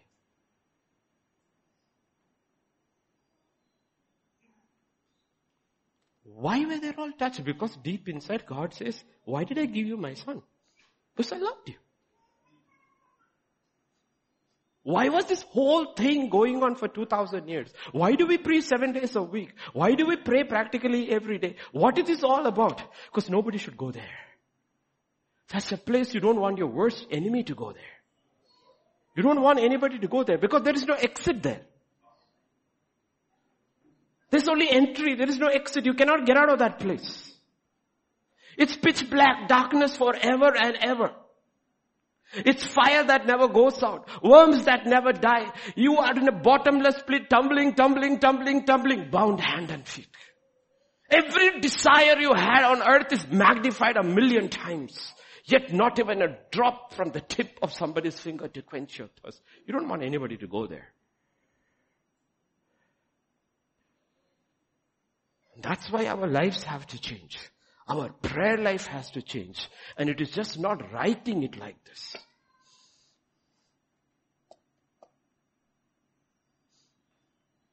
Now when some people, I'm not mentioning names, some people talk to me and talk about their sorrows and griefs, I tell them, you are blessed. No, you, I said, you are blessed. Do you know that all your children are saved?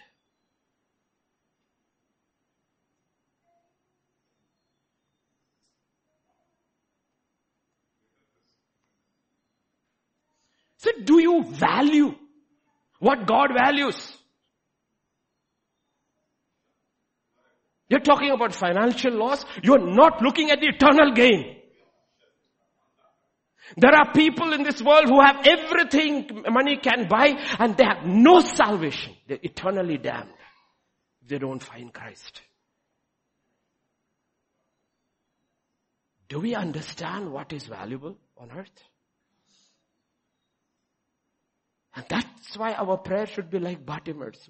And God is very specific. He comes and asks.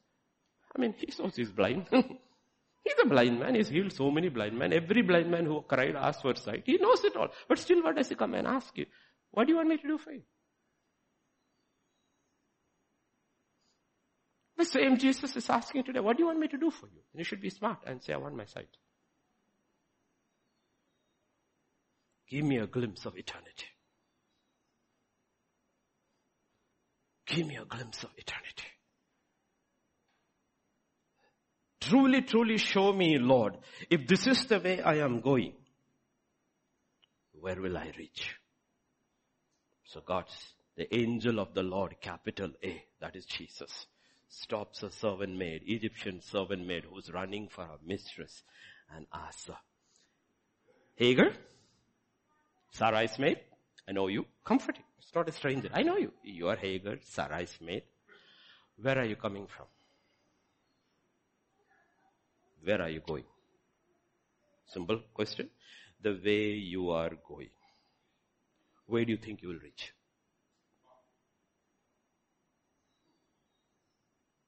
where do you think you will reach? Where do you think you will reach? So the answer is you're on the wrong road. Return. Turn. Same to the church in Ephesus. Good, good, good, good, good, good. Nevertheless, one thing. We have to be serious because he is extremely serious with us. There is no deceit found in his mouth. That means every word he speaks is true. Amen? Let's read one more because we will bring it to current events, no? Around the world it's happening from Europe onwards. Let's turn to the book of Amos. Chapter 4. And verse 6. Onwards. Also I gave you cleanness of teeth in all your cities, lack of bread in all your places. Yet? You lost your job. You have no money. You are hungry. You have now constricted all your expenses. Now eating one meal a day. You're doing all these things. Yet, you have not returned to me. Seven. I also withheld rain from you when there were still three months to the harvest. I made it rain on one city. I withheld rain from another city. One part was rained upon. Where it did not rain, the part without. And you think climate change. God says no climate change. I am in control. If Delhi is flooded, if Junagadh is flooded, if Hyderabad is flooded, he says, I'm in control. If there is flooding in here and drought in another place, he says, I'm just trying to get your attention. Or two or three cities wandered to another city to drink sat- water, but they were not satisfied. Yet, they have not returned. They have not returned.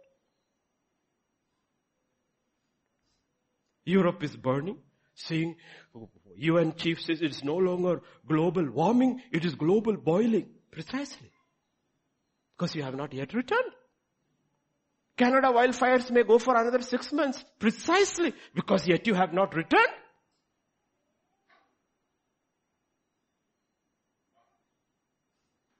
I blasted you with blight and mildew when your gardens increased, your vineyards, your fig tree and your olive trees, the locusts devoured them.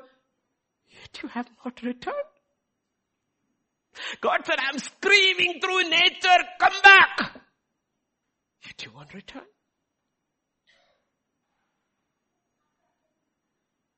We call it vagaries of nature. No. Nothing vague about it. Precisely directed by a God in heaven to get people back because a God who is love does not want anyone to go to that place. The place we heard for an hour and a half. Pitch black. Fire that never goes out. Worms that don't die. And an abyss without end. Didn't want anybody to go there. Because when he removes his presence, this is what it happens. And then verse 10, I sent among you a plague after the manner of Egypt and shut the world down for one year. And he called it COVID, yet you did not return.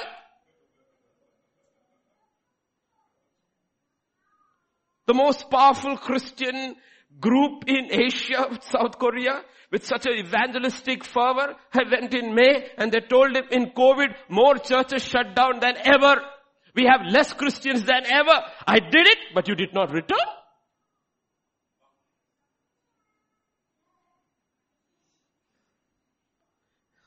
I overthrew some of you as God overthrew Sodom and Gomorrah, and you were like a firebrand plucked from the burning, yet you have not returned. He says, when so many of you were wandering jobless, I gave you a job. Yet you did not return. You were also supposed to be destined, but I just plucked you out of the fire. You became a firebrand. I showed mercy on you, but you did not return. That's what Jesus is asking the man. There were ten of you, right? What happened to the other nine? They did not return to give God glory. What happened to you? He's asking that question. As they were going, they were healed and one stopped. And he turned around. With a loud cry, he came back giving glory to God and fell at Jesus. Jesus looked at him and said, weren't there ten? You also was one of the firebrand. Yet, they have not returned. Have you returned? So warnings. Warnings. And then, therefore, thus will I do to you, O Israel, because I will do this to you. Prepare to meet your Maker. That's what life is. What is life? Preparation to meet our Maker. Are we grateful? One of the things which I see, and I search my heart always, oh Lord, and I convict, judge myself strictly on that area because I know in the last days one of the characteristics of human beings will be they will be ungrateful. Ingratitude is built in. Ingratitude. Guard your heart.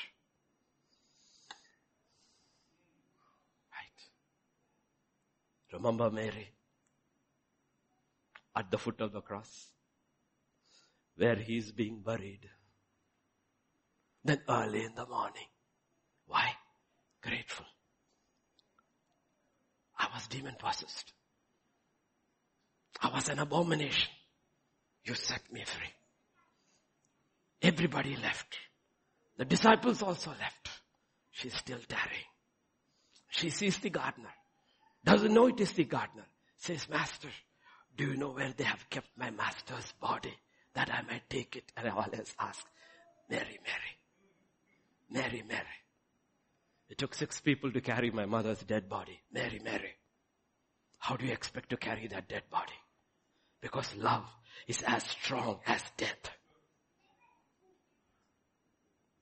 Mary, Mary. Where did you expect to get that strength? He who or she who has been forgiven much loves much. Return. Return, God says, return. Ask us this question. Ask ourselves, where am I going? Where am I going? Do I know where I am going? Let's stand up. Let's thank God.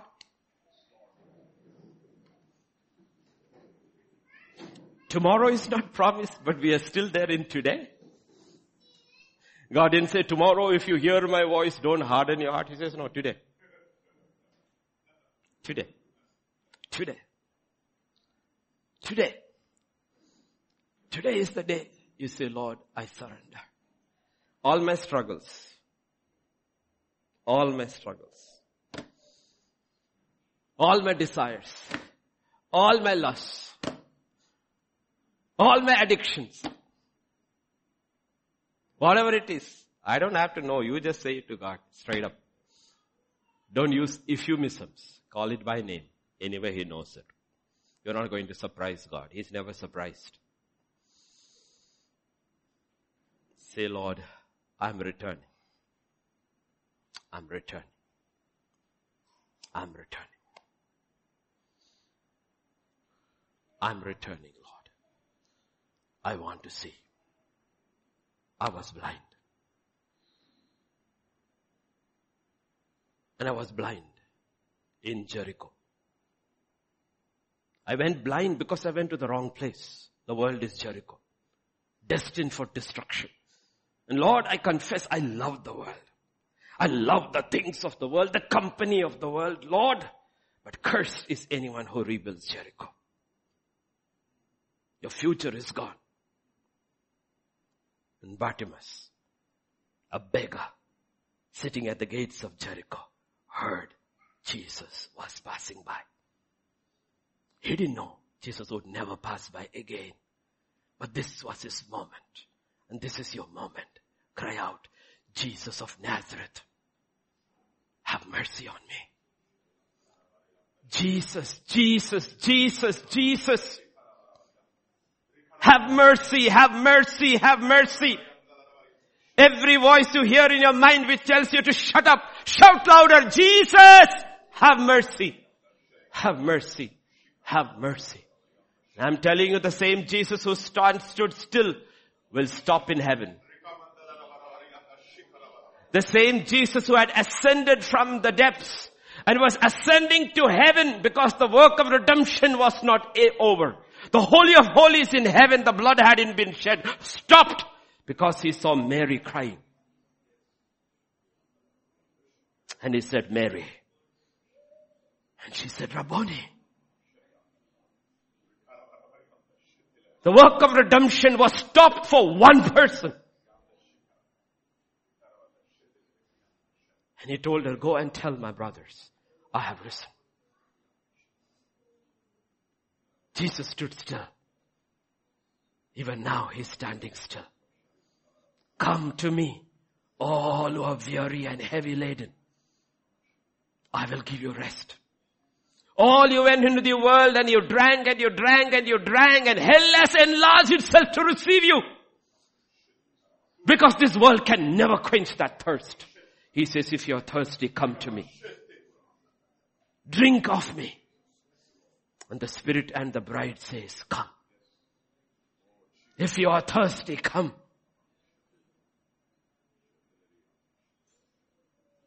Young people, teenagers, young ones, young ones, young ones. God wants you when you are young.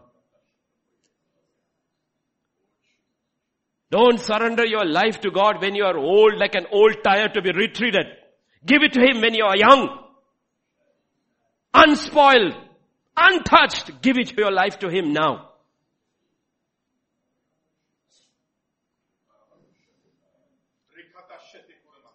God is the God of the old too. If you are old, He's the God of Moses who called him at 80. Said, I'm sending you. Go tell Pharaoh let my people go. Let this be the day. The final day, Sunday of the seventh month. The day of surrender. All you have to say is, Lord, here I am. I take my hands off my life. Be the Lord of my life. I want to see and I want to follow you on the way. All the way. I want to follow you. To you, God says, I will never leave you, nor forsake you. I'll be with you till the very end. Thank you, Father. Thank you, thank you, thank you, Lord. Thank you. We just thank you for everyone. But this is not something for public. This is personal. You're the God who sees hearts. You're the God who convicts and sees the convictions and sees the response. For in the midst of the crowd, the midst of the noises of the crowd, you heard the cry of one man, mercy, mercy, mercy. And even in the midst of this crowd, you will hear the cry, crying out for mercy, mercy, mercy. You're a God who will show mercy. Thank you, Father. Thank you, Father, that you're merciful. You're gracious. You're compassionate. A God who comes to set the captives free, to heal the brokenhearted. Thank you, Father. Thank you, Lord. Thank you. All we can say is thank you, thank you, thank you, Lord. And bless your holy name. Thank you, Father. Once again, Father, we stand in your house and we confess and we declare, thine is the kingdom, the power and the glory forever and ever. Amen the grace of our Lord Jesus Christ, the love of the Father, and the fellowship of the Holy Spirit rest and abide with each one of us. Amen. Amen.